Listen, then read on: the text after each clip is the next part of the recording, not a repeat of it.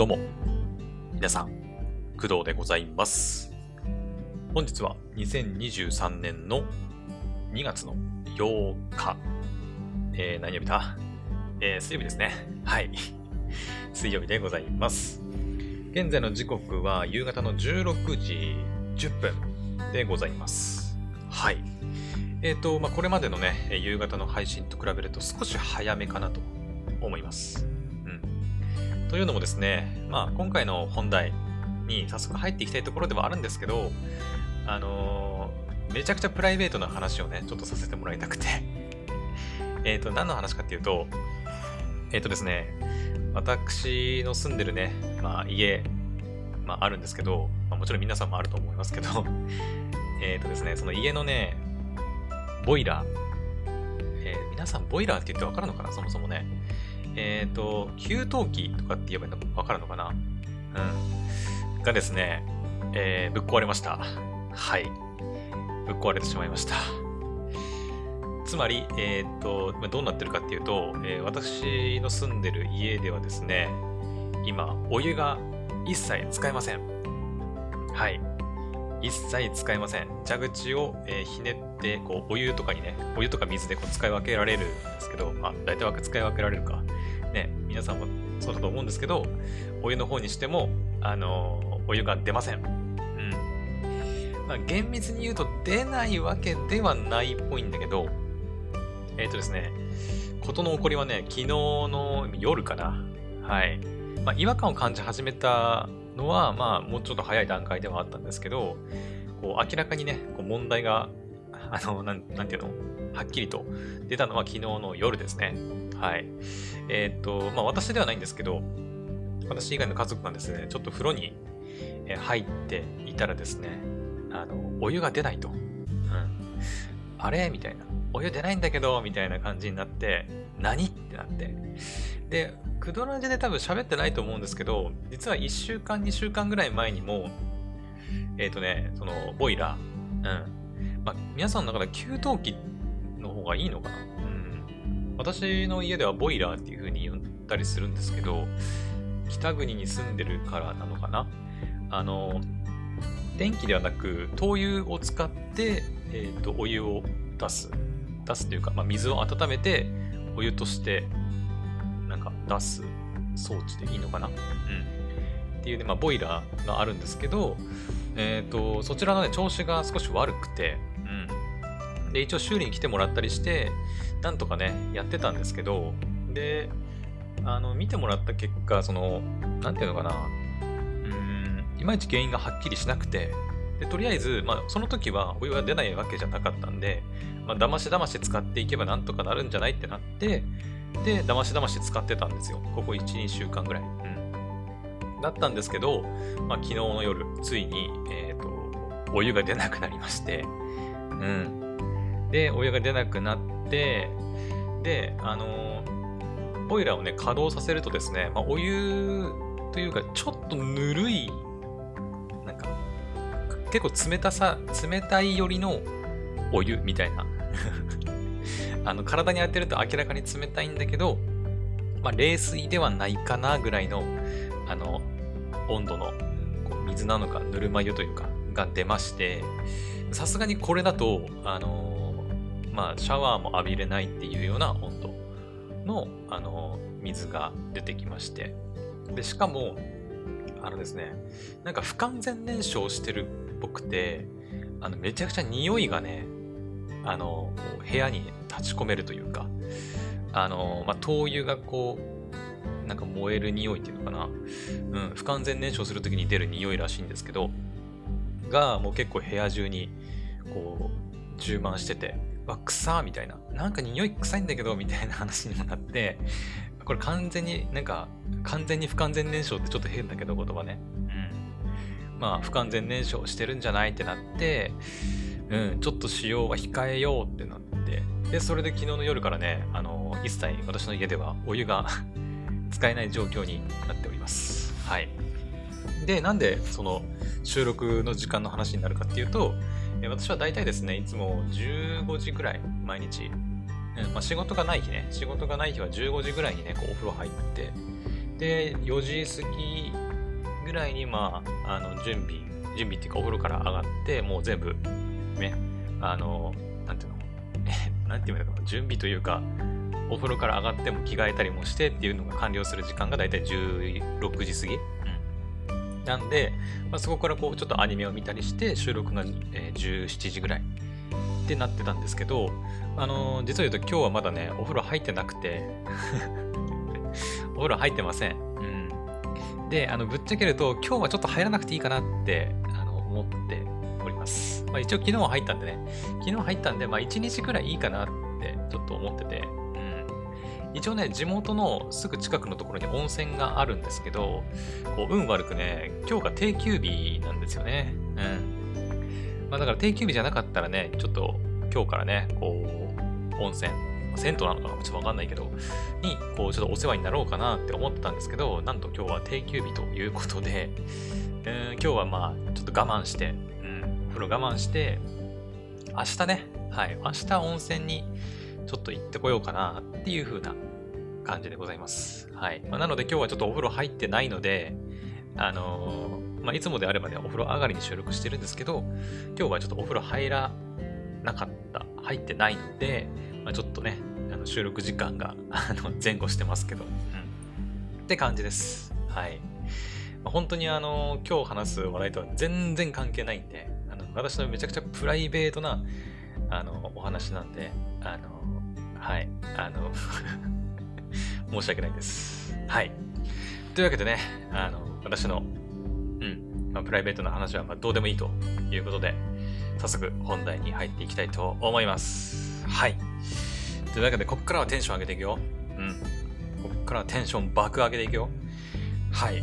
ということで、今回はですね、まあタイトルにもね、書いてあると思うんですけど、ヘブン・バンズレットのお話をしたいと思います。うん。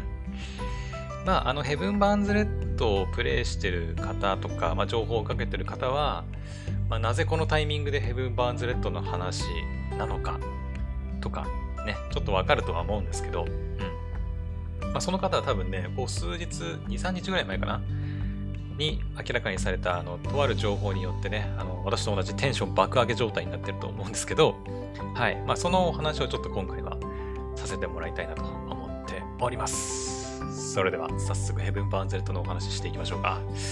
で、えっ、ー、と、まあ、ついこの間もね、実は、ヘブン・バーンズレッドの話したんですよ。何の話かっていうと、ヘブン・バーンズレッドの、えーと、キャラクターのね、人気投票ランキングがランゲ投票が、えー、行われたという、はい、お話です。えっ、ー、とね、それ話したのがね、1月27の、えー、配信ですね。えーとまあ、モンハンライズの話もしたんですけど、ヘブ版1周年記念で人気投票開始っていうね、タイトルのやつです。はい。まあ、さっき今言いましたけど、えーと、ヘブ版がですね、2月の、えー、10日に、まあ、1周年、うん、アプリがリリースされてから1周年を迎えるっていうことをお伝えしました。はい。で今回も、まあ、それに関わるお話ではあるんですけど、えっ、ー、と、いつだっけな、日曜日？日曜日か月曜日かな？夜とかにあの行われた、えっ、ー、と、ヘブン・バーンズ・レッドの、まあ、公式 YouTube チャンネルによる、えー、ライブ配信がありました。はい。でそこで、あの、かなりね、多くの情報が、はい。まあ、1周年記念における、まあ、キャンペーンのお話とか、あとね、うん、あの、メインストーリーのね、次の第4章後編に関わるお話とかもね、実はあったりしたんですけど、はい。まあ、その情報がね、公式サイトに今まとまっておりますので、ちょっとそれをね、見ながらちょっとお話ししていこうと思います。はい。ではでは、えー、っと、まあ、大きく、まあ、言うと、だから、ヘブ版、ヘブ版の、まあ、1周年のお話かな。うん。です。はい。なんですけど、じゃあまずはね、もういきなり行っちゃいましょう。うん。もうね、あの、この情報見た瞬間に、もう私歓喜に沸いたんだけど、えっ、ー、と、ヘブン・バーンズ・レッドとエンジェル・ビーツの、えー、コラボ開始ということで、はい。2月の10日、金曜日、今週の金曜日です。はい。今週の金曜日にヘブン・バーンズ・レッドとエンジェル・ビーツのコラボイベントが開始されますいらっしゃいということで、あのー、もうめちゃくちゃテンションね、上がっております。うん。もうこれは、まあ今までヘブ版をプレイしてきたユーザーはもちろんだとは思うんですけど、エンジェルビーツ好きな人とかも、うん、めちゃくちゃ嬉しいイベントなんじゃないかなと思います。うん。まあ、このイベントってこの組み合わせって言えばいいのかな？うん。に関しては、まあ、予想できたといえば予想できた。うん。かな？だって、あの、フェブ版のね、その、なんていうの、ゲーム原作って言えばいいのかな？うん。その、プロデューサーなのかな？まあ、物語作ってる人って言えばいいのかな？うん。がですね、あの、前田純さんっていう方なんですけど、まあ、エンジェルビーツのね、はい、作品を手掛けている方でもあります。はい。まあ、それ以外にもね、たくさんの作品手掛けている人ではあるんですけど、まあ、エンジェルビーツが一番有名なんじゃないかな。私もですね、もうアニメハマったのが、だから中学、高校ぐらいのタイミングだったんですけど、うん。私、アニメにハマったきっかけ自体はね、軽音だったんですけど、そこからこう、確かエンジェルビーツとかもね、そのあたりだって気がするんだよね。うん。だから私が本当にアニメにハマるきっかけとかにもなった作品と言ってもいいんじゃないかなと思います、エンジェルビーツは。はい。で、あのー、まあ、エンジェルビーツの、これね、コラボイベントなんですけど、えっ、ー、とね、前田純さんの、えっ、ー、とね、書き下ろしストーリーらしくて、そのエンジェルビーツのアニメ本編でも語られてないこう物語が展開されるとのことで、はい、結構ね、話題になっておりますよ。うん。だから、あの、エンジェルビースアニメ見たから、あの、まあ、内容同じなんでしょうっていうことじゃなくて、あの、まあ、アニメの内容に加えて、さらに新規のストーリーが展開されるということなんで、もうエンジェルビーツ好きな人もね、ぜひぜひプレイしてほしいなと思うんですよ。うん。はい。ということで、まあちょっとね、あの、スタートの段階でちょっと熱く語りすぎてもね、しょうがないので、本当にね、たくさん情報が出てますんで、ちょっといろいろお話ししていきますね。今、公式サイトね、そのコラボページっていうのかな、見てるんですけど、えー、まずね、ヘブ版エンジェルビーツのコラボ、2023年の2月10日金曜日から開始ということです。で、えー、と11時から開始、まあ、いつも通りですね、11時から始まって、3月の10日金曜日10時59分までの予定となっています。まあ、だから約1ヶ月かな。うん。です。うん。はい。で、次見ていくと、え条件クリアで確定ガチャチケットが、まあ、どっちももらえるということで、えっ、ー、と、SS スタイルの中村ゆり &SS 一体確定でもらえるということです。はい。これもね、すごいよね。うん。まあ、中村ゆりっていうのは、あのまあ、知らない人に言っておくと、まあ、エンジェルビーツのあの主要キャラクターの一人ですね。はいまあ、主人公と言っても、まあ、主人公ではないのか。一応エンジェルビーツの主人公は音無ゆずるくんということであいいのかな。はい。なので、うん、あ一応ねあの、この配信聞いてる人に一応注意しておくと、私、あの一応エンジェルビーツ全部見てるので、エンジェルビーツのアニメのネタバレをもしかしたらするかもしれないんで、なるべくあのね、なるしないようには気をつけますけど、はい、あの本当に何のネタバレもなしで楽しみたいっていう人は、あのちょっと今回はね、聞かない方がいいかもしれない。はい。一応その辺ちょっと配慮してお話ししていきます。はい。で、まあ、ゆりはね、中村ゆりは、えっ、ー、と、エンジェルビーツの主要キャラクターの一人です。はい。まあ、公式サイト見てもらえればね、どんなキャラクターなのかわかると思うんですけど、その SS スタイル、中村ゆりが、えー、とまず確定でもらえると。条件クリアでね。うん。そしてそれに加えて、えー、と SS スタイル55体の中から、えー、1体確定でもらえるガチャチケット。まあ、どっちももらえるってことなのかな。うん。まあ、条件クリアっていうのがどういう条件なのかはわかんないですけど、まあ、そんな難しい条件ではないはずと予想します。まあ、どうだろうな。なんだろう。イベント全部クリアとかかな。うん。まあでも公式サイトでちゃんとこういう風に書いてるってことは、そんな高難易度な条件ではないと予想するんですよね。うん。はい。で続いて、えっ、ー、と、ムービーが、えー、ここに載ってますけど、ヘブン・バーンズ・レッド×エンジェル・ビーツコラボ開催。コスモスが咲き続けた場所、プロモーションムービーということで、そう、あの、イベントの、え、ー、と、まあ、タイトル自体は、コスモスが咲き続けた場所という風なあのタイトルになっております。これね、私も見たんだけど、まあ、今ここでね、音楽流したらできないんで、ぜひね、YouTube の方で皆さんで見てほしいなと思います。もうね、あの、なんだろう、震えが、もう さっき歓喜に沸いたって言ったけど、私もテンション上がりすぎてちょっとわけわかんなくなってたからね。はい。ぜひ一度見てほしいなと思います。応、イントロダクションって形で書いてるね。えー、出会い、立ち止まり、彼女たちは再び進むと。えー、目を覚ました 31A は中村ゆり、立花かなで、えー、入江みゆきと出会う。一行はギルド地下からの脱出を目指して行動を開始するのだが、奇妙な扉や謎の広い空間が存在する地下空間は一筋縄ではいかず、点々点と、うん、なっております。あ、で、ここでキャラクター紹介が来るんだね。えっ、ー、とね、まあちょっと一つ、一人ずつ紹介してみましょうか。ね。えー、まずがさっき言った中村ゆり、CV 桜井、えー、ひろみさんかな。はい。えー、私は戦うあんな人生受け入れられないからということで、うん、死後の世界で死んだ世界戦線を長年率いてきた少女。性格は勝ち気で強気だが、誰もがついてくる強さと実行力とカリスマ性がある。本名はユリだが、戦線のメンバーからは親しみを込めてユリッペと呼ばれている。そうなんです。ユリッペなんですよ。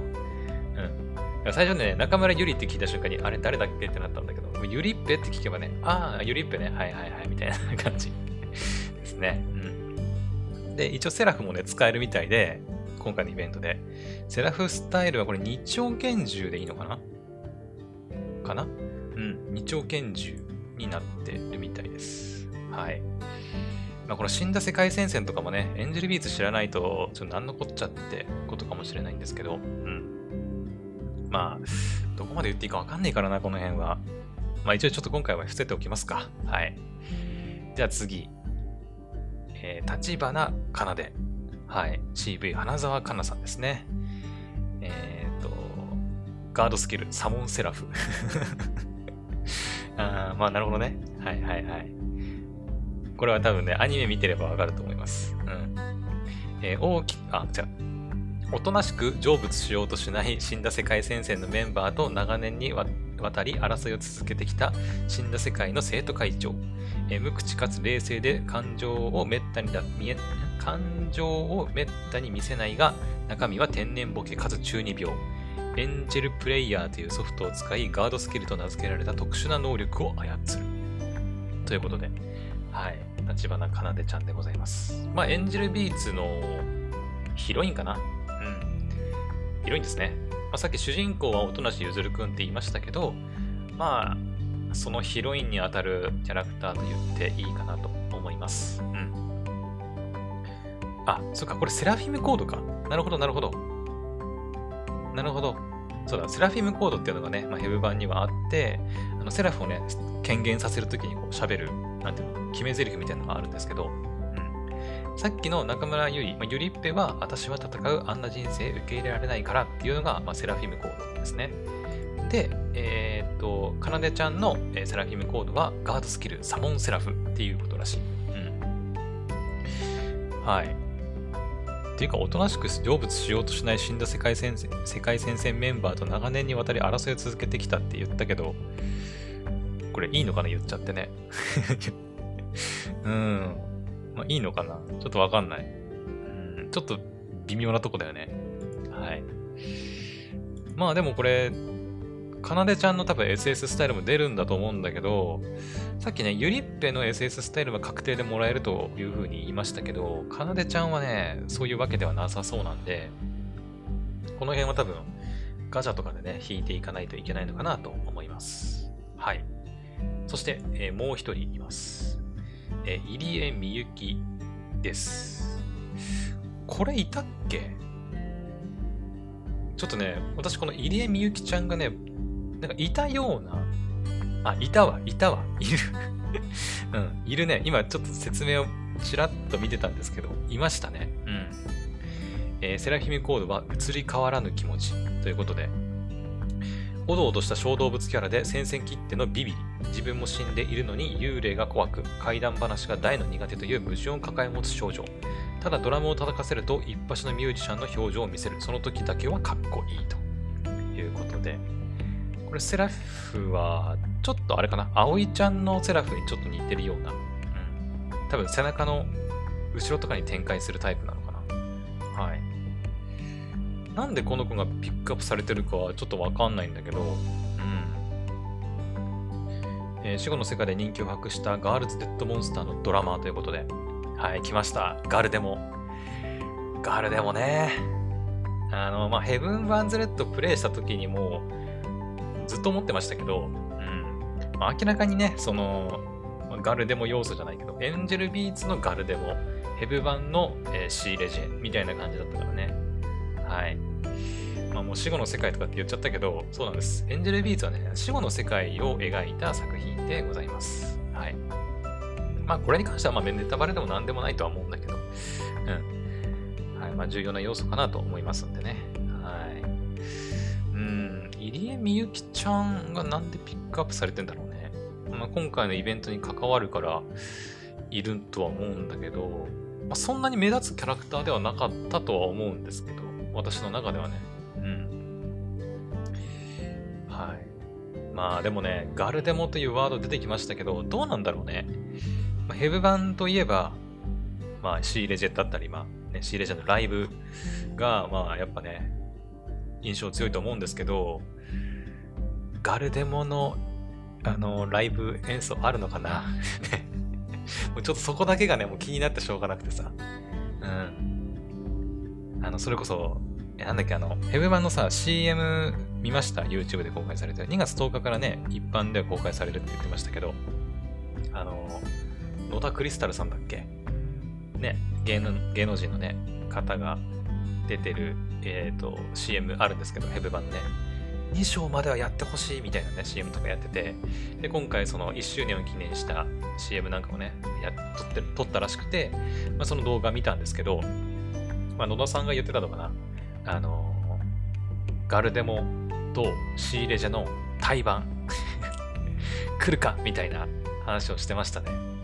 うん。でもね、来るんじゃないかなと私も思いますよ。うん。なんか、まあ、みゆきちゃんはドラマーということで、まあ、それ以外のメンバーがどうなるのかはわかんないけど、でも何らか、何らかの形で、多分ね、シーレジとガルデモの対バンは、なんかあるんじゃないかなと思うんだよね。うん。もう、どうしようかな。もう胸熱すぎて気絶するんじゃないかなって思うんだけど。ね。やばいよね。もう今から考えただけでもね、もうなんか、やばいもん、もう。ん。はい。もうこの、この気持ち伝わるかな。まあ、エンジェルビーツね、ファン多いと思うんですけど、やっぱアニメを好きになったきっかけの一つだったりもするからね、私にとってはね。うん。なんか YouTube のコメントで書いてる人いましたけど、えー、っと、アニメやったのが13年前とかって言ったかな。確か。だから私が16、15、6歳のところかな？うん。だと思うので、はい。いや、本当に、うん。いや、楽しみすぎる。で、えー、次下見ていくと、まあ、ゲームっていう形で、これスクリーンショットみたいな感じだね。うん。実際のゲームの、まあ、スクショが、えー、映っております。はい。ゆりっぺとかなでちゃんと、えー、ルカちゃんがね、一緒に、あの、基地の中をね、歩いてるシーンとか、あと、あれだ、あの、朝のね、朝礼の、まあ、ヘブ版知ってる人ならわかると思うんですけど、あの、31A の朝礼のシーンがあるんですけど、そこに、あの、さっき言ったゆりっぺ、かなでちゃん、みゆきちゃんがね、3人加わって、全部で9人かな。はい。9人並んでおります。はい。おっと、これはグローブとバット？って言ってますね、ゆりっぺが。ということは野球にするのかな？うん。まあ、 Angel Beatsといえばね、野球ですからね。まあ、サッカーもありますけど、うん。まあ、野球に関わるメンバーはちょっと今回入ってないんですけど、うん。まあ、この辺はちょっとあんまり喋りすぎるとネタバレになるんであんまり言いませんけど、はい。まあ、ちょっと野球するシーンもあるのかな？グローブとバットとか言ってるんでね。はい。というわけで、えー、っと、 Heaven Burns Redと Angel Beatsのコラボですね。うん。あ、アベマで一挙放送特番やるみたいですね。えー、っと、アベマにてアニメエンジェルビーツの1から11話一挙放送を実施。えー、さらに12、13話は中村ゆり役の桜井ひろみさん、えー、マジカルラブリーのお二人をはじめとした、えー、豪華ゲストと見る特別番組を生放送ということで、はい。まあ、アベマでなんか特別放送やるみたいですね。はい。であとは、え、ファンキットということで、えコラボ開催記念の、えー、Twitter アイコン壁紙プレゼント。うん。え、ゆりっぺ、え、かなでちゃん、みゆきちゃんの、えー、っと、まあ、それぞれのね、PC 用の壁紙みたいなやつとかが、はい、あの、配布されてますんで、まあ、今回のこの配信のカバーアートにもちょっと使ってみようかな。うまいこといけるといいんだけどね。はい。まあ、ちょっとやってみようかなと思いますけど。いやー、胸熱だよ、胸熱。やばいよ。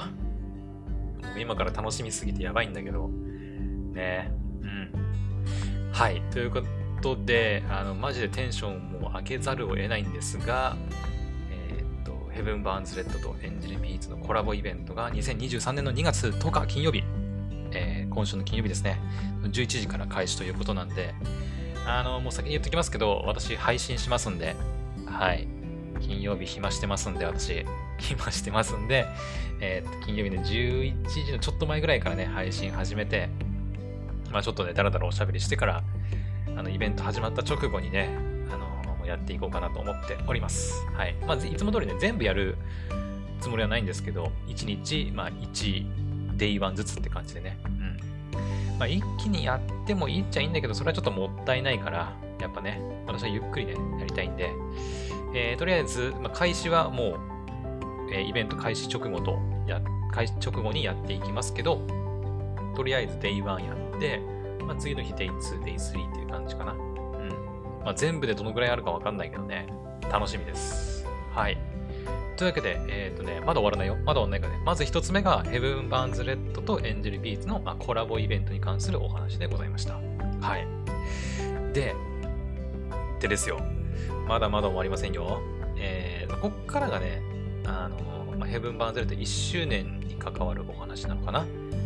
まあ、今回のコラボイベントも、まあ、1周年を記念したような、ね、ものだと思うんですけど、あの、ここからはヘブン・バズ・レッド1周年に関わるお話で、えー、っと、まあ、キャンペーンだったり、アップデート情報だったり、プロモーション展開、1年間を振り返りっていうのが公式サイトにあるんで、それちょっと見ながらね、お話ししていきます。はい。えー、まずが、あ、やっぱそうだね。うん。1周年記念の豪華キャンペーンの、やっぱりトップを飾っているのが、さっき言ったエンジェルビーストのコラボイベントですね。うん。コスモスが咲き続けた場所ということで。うん。T 前田純完全書き下ろし Angel Beatsの新たな物語。 Heaven Burns Red×Angel Beats コラボイベントコスモスが咲き続けた場所を期間限定で開催。エンジェル・ビーツの中村ゆり、立花かなで入江みゆきが登場。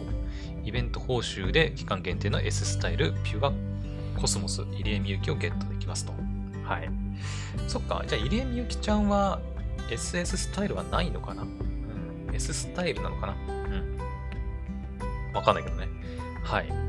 まあ、さっきはお話ししたので、まあいいでしょう。うん。あとはこれか。エンジェルビーストのコラボガチャも開催されるということで、うん。え、中村より立花かなでが期間限定の SS スタイルになって登場。うん、やっぱり入江みゆきちゃんは SS スタイルはないのかな、うん、やっぱゆりっぺとかなでちゃんの2人の SS スタイル。で、条件満たせばゆりっぺやって確実にもらえるので、やっぱガチャで手に入れたいのはかなでちゃんかなというところですよね。はい。まあ、ユリッペが当たったとしても、あのー、上限突破できるので、うん、全然いいとは思うんだけどね。で、あとは、えっ、ー、と、ファーストアニバーサリーガチャということで、え新衣装の、えー、ルカちゃんとユッキーが、まあ、登場ということで、うん。えー、ナイトクルーズアテンダントのユッキーと、ナイトクルーズエスコートのルカちゃん。うん。あの、スーツ姿って言えばいいのかな？男物って言えばいいのかな？男物っていうか、そのパンツスタイルのこうス黒いスーツの姿のユッキーとルカちゃんが、あの、SS スタイルになって登場するんですよね。これなんでナイトクルーズなのかちょっとわかんないんだけど、この辺詳しい人いるかな？うん。ちょっと理由はわかりません、私は。うん。まあ、実を言うとね、私は生放送はね、見てないんですよ、実は。生放送はあの一切見てなくて、生放送の後に公開された情報だけをね、とりあえず見てね、お話ししてるんで、生放送の中でもしかしたら語られてたのかもしれないけどね。はい。まあ、パンツスタイルのスーツ姿のユッキーとルカちゃんが欲しい人はね、ガチャ回してみるといいんじゃないかなと思います。はい。で、あとは、えっ、ー、と、SS スタイル2体ゲットファーストアニバーサリー記念ログインボーナスということで、2月の10日11時から3月の28日の4時まで、3時59分までの間に、まあ、10日間ログインで SS スタイルの中村より1体確定10連ガチャ。あ、なるほど、なるほど。そういうことか。ここに条件書いてあるんだね。OK。さっき私があの SS スタイルの中村ゆりっぺと、えー、とあと55体の中から 1, 1体確定で SS がもらえるって言いましたけど、ここのことだね。えっ、と、まあ、2月10日から3月の28日の間に、まあ、10日間まずログインすれば、えー、ユリッペは確実に1体もらえると。うん。そして、えー、さらに、え、20日間ログインすると、えー、SS1 体確定でもらえるってことですね。うん。あれですね。あの、チケットがね、多分1枚ずつもらえるんですよ。ログインすると。うん。そうそうそう。ヘブ版ではよくあるんですけど、ログインするとガチャチケットが 1, 枚もらえて、で、それがね、10枚とか貯まると、まあ、そのガチャが回せるっていう感じですね。はいはい。なるほど、なるほど。じゃあ、ログインが条件になってるから、まあ、誰でもできますね。やろうと思えば。うん。はいはい、なるほど。あとは、え最大30回無料、ファーストアニバーサリー記念ログインガチャということで、来ました。1日1回無料無料のログインガチャを開催。期間中最大で30回、毎日無料でガチャが引けると。まあ、これもよくやってますね。まあ、それのファーストアニバーサリーバージョンって感じかな。これ2月24からスタートみたいですね。はい。って感じで結構ガチャやっぱね、うん、たくさんキャンペーンやりますね。あとは最大クォーツ3000個、ファーストアニバーサリー前夜祭ログインボーナス開催ということで、これはもうすでに始まってますね。うん。1月31日から始まってるので、まあ、とにかく毎日ログインすれば、あのー、最大でクォーツが3000個もらえるっていうキャンペーンですね。はい。最近ね、私もちょっとログイン逃しちゃったりしてね、うん。ちょっと取り逃してるかもしれないんですけど、まあ結構期間はあるんで、3月の1日までか。うん。なので、えー、っと、最大3000個？あ、でも1日100クォーツだから、そっか。あー、そっかそっか。毎日ログインしなきゃダメなのか、最大3000個ってね。え、だよね。1月31から3月1日までだから。そうだよね。うん。毎日ログインすれば、まあ、クォーツ最大で3000個もらえるって形だね。コツコツやっていかないとね。はい。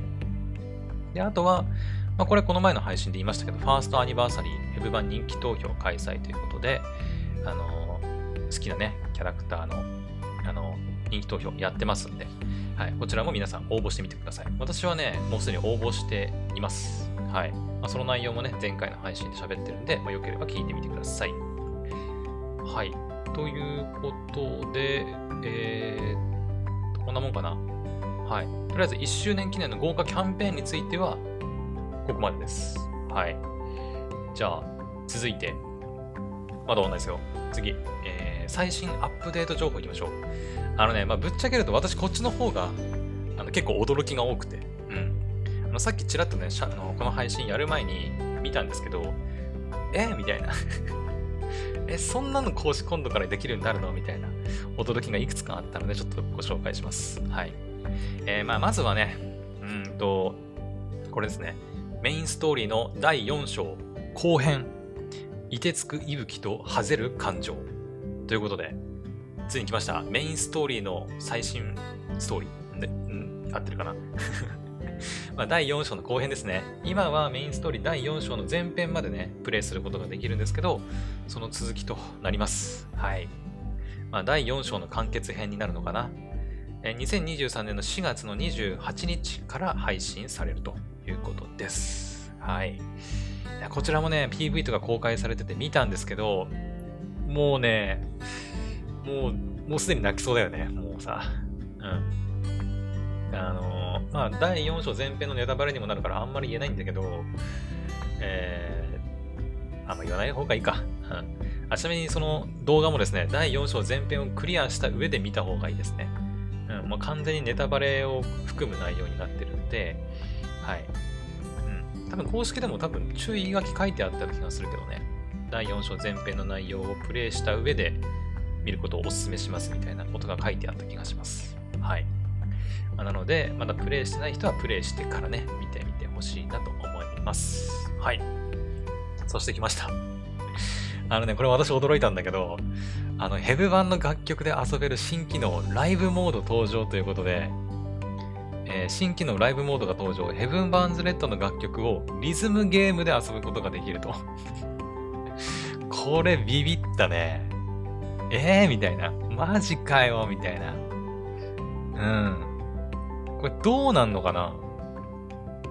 その、あくまでもヘブン・バーンズ・レッドのゲーム内でだから、多分ライブできるモードがあるのかな？うん。ちょっとね、個人的にはすごい楽しみです。はい。私結構ね、あのー、なんだ、音ゲー？うん。リズムゲーム結構やるんですよ。まあ、最近はそんなにできてないけど、えー、っと、それこそ、まあ、ちょっとサービス終了しちゃったけど、7分の22のね、音ゲーもそうだし、やってたし、あとは、あれだ、デッサンまでやってるといえば、あれか、えー、ガルパとかね、やったりとか、プロセカもちょっとやったりして、まあ、配信のね、練習としてやったりとかもしてましたけど、うん。なので、個人的にはね、すごい楽しみですね、これね。はい。なんかクリアすると、なんか報酬もらえたりするんでしょうね。うん。ただ一つ気になるのは、あのー、スマホ版はわかるよ。の、スマホでこうリズムゲームできるのはわかるんだけど、これさ、あの、今、スチーム版、パソコン版でプレイしてる私は、こう、どうしたらいいんだろうね。そこちょっと気になるね。うん。一応ゲーム画面が公開されてて、タップする場所がね、6つ ?6 個あるんですけど、だからキーボードの、あのね、その6つのボタンに対応してれば最悪できなくはないんだけど、ただね、キーボードを押すのとやっぱ画面をタップするのってちょっと違うと思うんだよね。うん。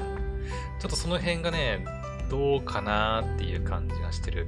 うん。だからリズムゲームのモードに関してはスマホでやった方がいいのかなっていう感じもしてますね。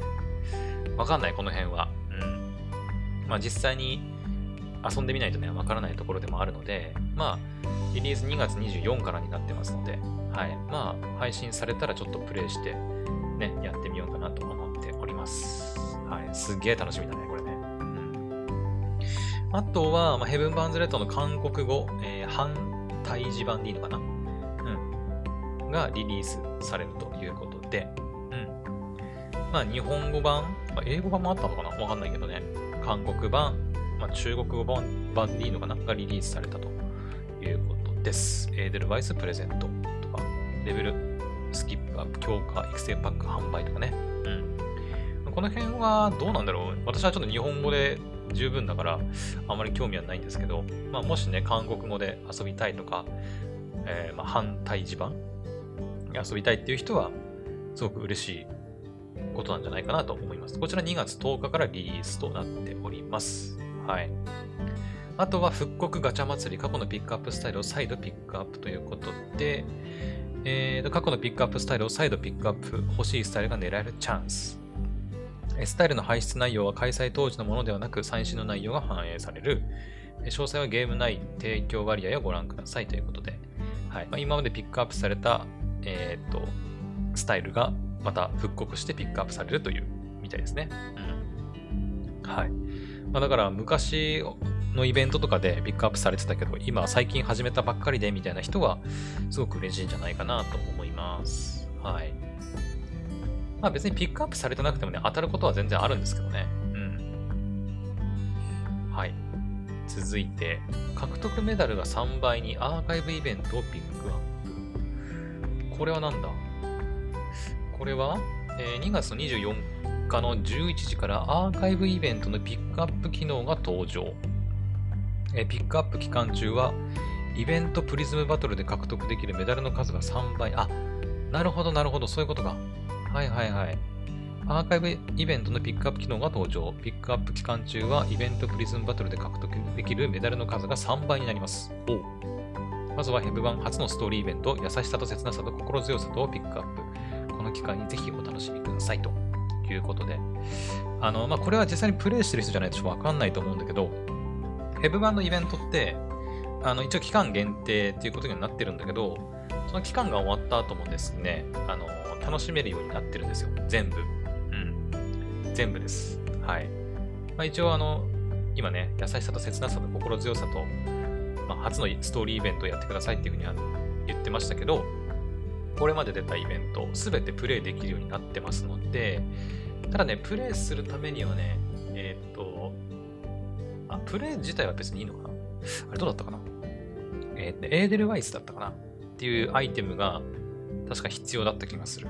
うん。それを使って、まあ、あの、解放してあげないといけないっていう形だった気がするんだけど、あの、ただね、その、なんていうの、終わっなんていうの、そのイベント内で使えるそのメダルっていうのがあるんですけど、そのメダルを使って、その専用の交換場所で、メダルとそのアイテムを交換するみたいなことができるんですけど、まあ、イベント終わっちゃうとね、あんまり、まあ、やることないというか、触れることあんまりないんですけど、まあ、このね、ピックアップ機能が登場することで、あメダルの数がね、もらえる数が3倍になるから、まあ、ちょっとやってみようかなっていう気にはなるのかな。うん。結構取り逃してるね、あの交換アイテムとかも私あるんですよ、実は。うん。全部が全部ね、すべて取り切れてるわけじゃないので、だからそういうアイテムを取り切りたいなっていう時にピックアップされてたりすると、まあありがたいのかなっていう気がしますね。はい。ということで、え獲得メダルが3倍になるアーカイブイベントピックアップということでした。はい。えー、続いて、あ、これ。これもね、個人的にはちょっと気になってるんだけど、ヘブン・バンズレッドの Steam 版がコントローラーに対応したと。はい。え Windows 版ヘブン・バンズレッドがコントローラーでプレイ可能にということで、まあ、あの、配信の方で私言ってるんですけど、私実は、あの、Steam 版の Web 版、えっ、ー、と、Xbox のゲームコントローラーでプレイしております。はい。えー、どうやってやってるかっていうと、えっ、ー、とね、名前なんだっけ？あのね、フリープレイのね、あ、フリープレイじゃない、フリーのソフトがあって、えっ、とね、名前なんて言ったっけな、最近ちょっと、あの、使ってないから忘れちゃったんだけど、あの、まあ、ゲームのコントローラーに対応してない PC ゲームを無理やりこう対応させるフリーソフトがあって、まあ、自分でキーの割り当てとかしなきゃいけないんですけど、えっ、ー、と、まあそういうのを使ってやってたんですが、まあ、公式で Steam の M 版がコントローラーに対応したということで、まあ、より遊びやすくなるんじゃないかな。うん。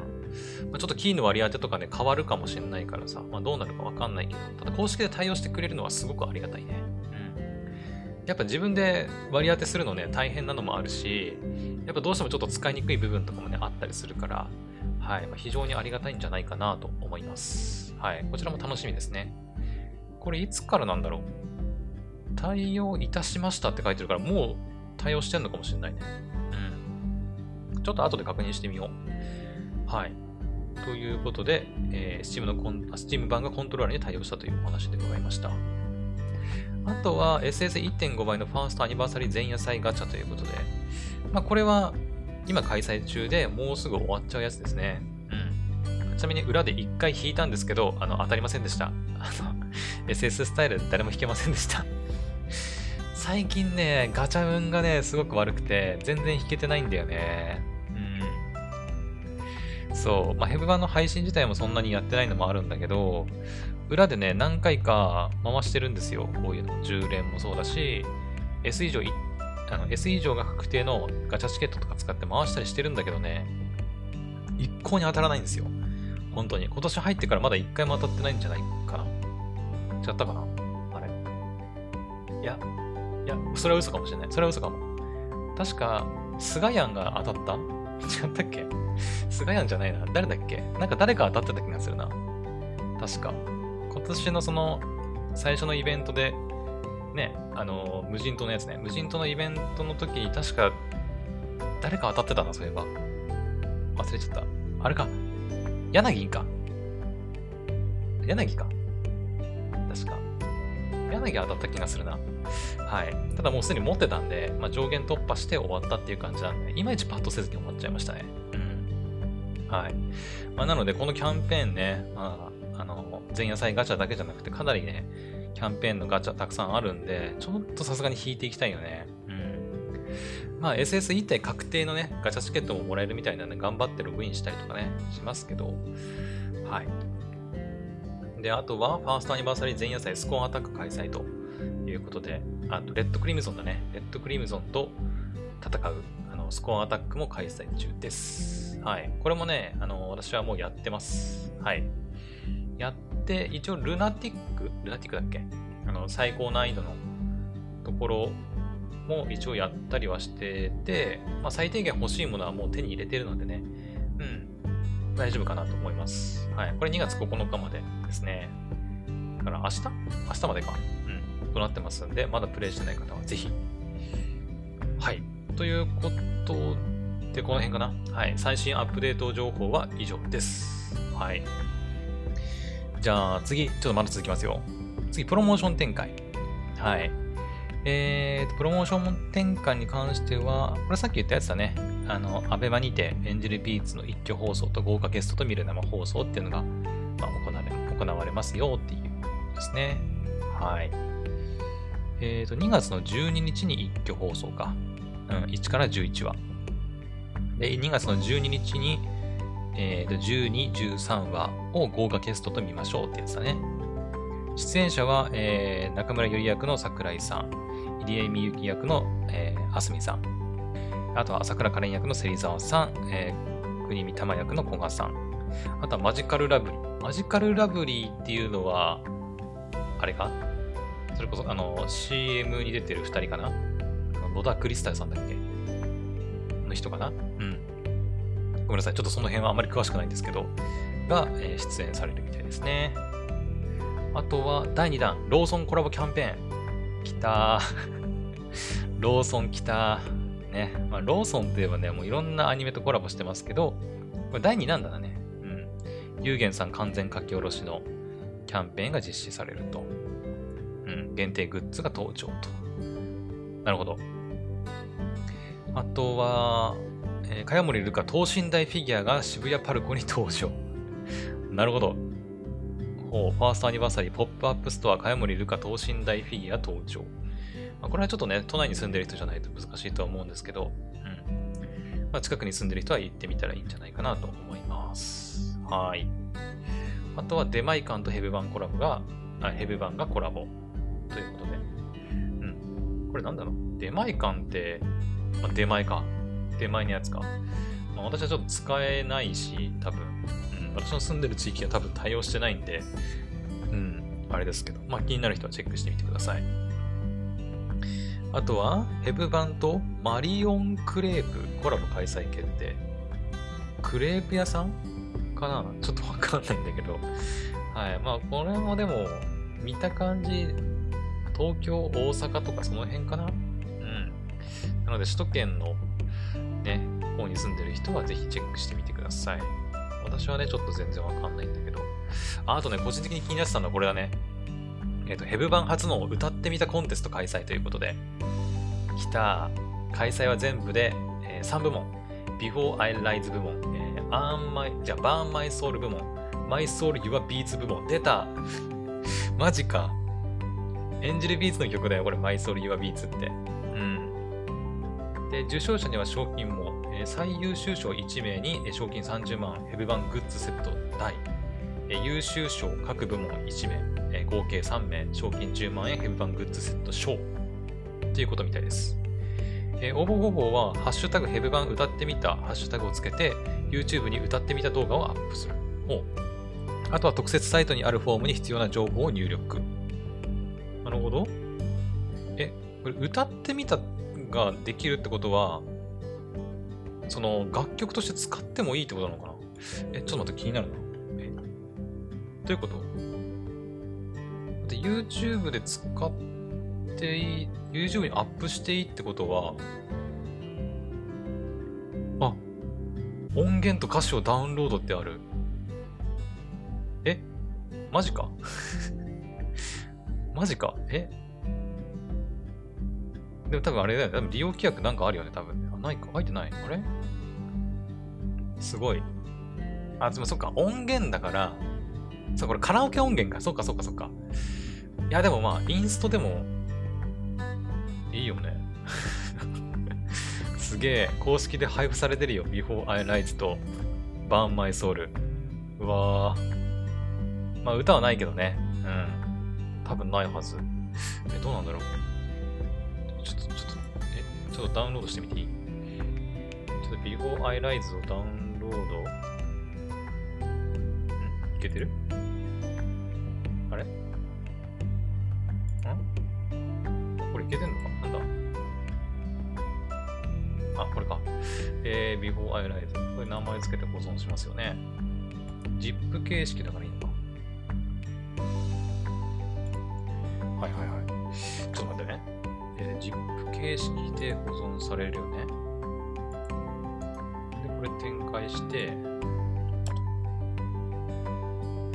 っと、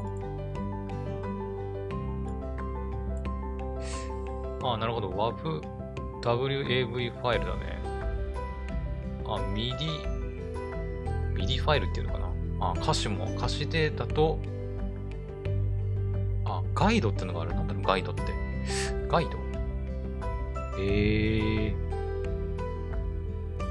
とりあえず歌詞のテキストファイルと、なんかガイドって書かれた WAV ファイルでいいのかな？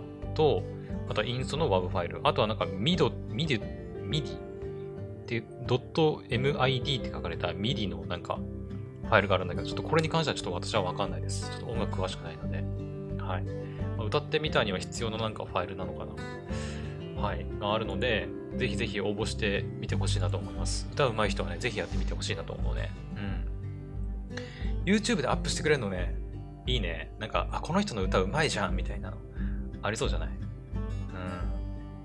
それこそだってさ、エンジェルビーツのあの、ゆいとかってさ、まあ、リサさんがやってたわけじゃないですか。まあ今で言えばね、リサさんってもう、誰誰もが知るアーティストになってしまいました。なってしまったって言うとあれだけど、なってますけど、あれじゃない？確か。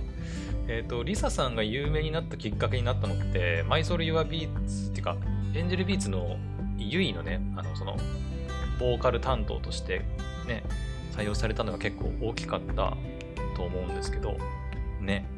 まあ、だからこの歌ってみたコンテストきっかけで、ね、なんか、それこそ最優秀賞になった人が、ね、その、今後ゲームの中で、なんかオリジナルキャラクターとして出てきたりとか、ないかな？ね。なんかそういう楽しみもあるよね。うん。あとは、あ、出た。ホロラホロライブヘブ版ウィークということで、なるほど。ホロライブとヘブ版、エンジェルビーツコラボについて期間、期間中集中配信するらしい。えーと、えーと、私はあんまりホロライブそんなに詳しいわけじゃないんですけど、多少わかるんでね。2月の10日から2月の17日の間、ホロライブヘブ版ウィークということで、うん、1、2、3、4、5、6、7、8、8人の、あの、VTuber の方がね、ホロライブのメンバーの方が、ヘブ版配信してくれるらしいよ。うん。え雪花ラミーから始まって、高根ルイ、オマルポルカ、坂本クロエ、白縫いフレア、夜空メル、白衣子より、あー、この子なんだっけ名前？えっ、ー、とね、あやめちゃんなんだっけ ?100、100鬼って書いてなんて読むんだっけこれ？ちょっとわかんないけど、はい。の、えー8人がね、配信するみたいなんで。何を配信するかはちょっとわかんないけどね。なんだろう？もうそれこそイベントやっていくのかな？いや、わかんないけど。うん。ちょっとその辺も楽しみですね。すごいね。いや、ホロライブの影響を受ければ、ヘブ版もかなりまた、ね、広まっていくんじゃないかなと思いますけど。まあでも結構なんかね、あのーポポさんとかも言ってましたけど、VTuber の方でね、ヘブ版の配信やってる方とかもいるらしいんでね。はい。しかもあれじゃん、あの、Google プレイのさ、ベストゲームにも選ばれたりもしてるからね。すごいよね、ヘブ版ね。うん。まあ今、ノリに乗ってるゲームということでしょう。はい。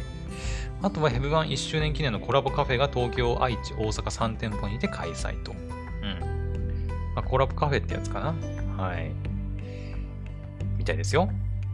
私はちょっと行く予定はないのであれですけど。うん。あとは、モチドル。も、も、モチドル？モチドル？わかんない。発売決定ということで。全53種類登場。うん。司令部ナービー、カレンちゃんも含む全てのキャラクター、全53種がモチドルになって登場と。うん。あ、なるほどね。カレンちゃんと、あの、えー、カレンちゃんじゃなくてなんだっけ？あれ？カレンちゃんっていうのは、あの、表現した方のバージョンだよね。えー、カレンか。カレンん？カレンちゃん？カレリンか、そう。カレリンだ、そう、ごめんなさい。カレリンとカレンちゃんってまた別個なんだよね。そう。ややこしいんだけど。はい。まあ、そこに、まあ、司令部とかナービーとかも加わって、持ちドルになるみたいですよ。うん。ちょっと詳しくはよくわかんないけどね。まあ、なんなんだこれ、人形なのかなうん。ちょっと可愛いね、でもね。はい。あとは、えー、バイス・シュバルツ・ヘブン・バンズレット発売ということで、トレーディングカードゲーム、バイス・シュバルツにヘブ版が参戦決定ということみたいです。はい。まあ、これも名前聞いたことあるけど、全然詳しくはないね。うんうん。あとは、ウェハース第2弾発売と。来ました、ウェハース。うんうんうん。これ第2弾だから第1弾もあったんだろうね。なんか紹介した気がするけど、ちょっと覚えてないな あとは、ヘブ版レディオに、え、桜井ひろみさんが登場ということで、あ、ゆりっぺの声優さんですね。はい。まあ、ヘブ版の、あの、公式のラジオに、ゆりっぺ役の桜井さんがやってくるみたいですね。あとは、1周年記念テレビ CM の放送決定と。あ、そうそう。これさっき私が言ってたやつ。YouTube では公開されてますけど、えマジカルラブリー内田理央さんが出演されてる CM が2月10日から放映開始されるみたいです。はい。結構面白かったよ。うん。あとは、秋葉原池袋にヘブ版とエンジェルビーツコラボ広告登場と。うん。すごいね。秋葉と池袋にコラボ広告だって。これも2月10日金曜日以降、順次って感じだね。まだあるね。えー、ヘブバンと Angel Beatsのコラボアドトラック、あ、広告トラックだね。はい。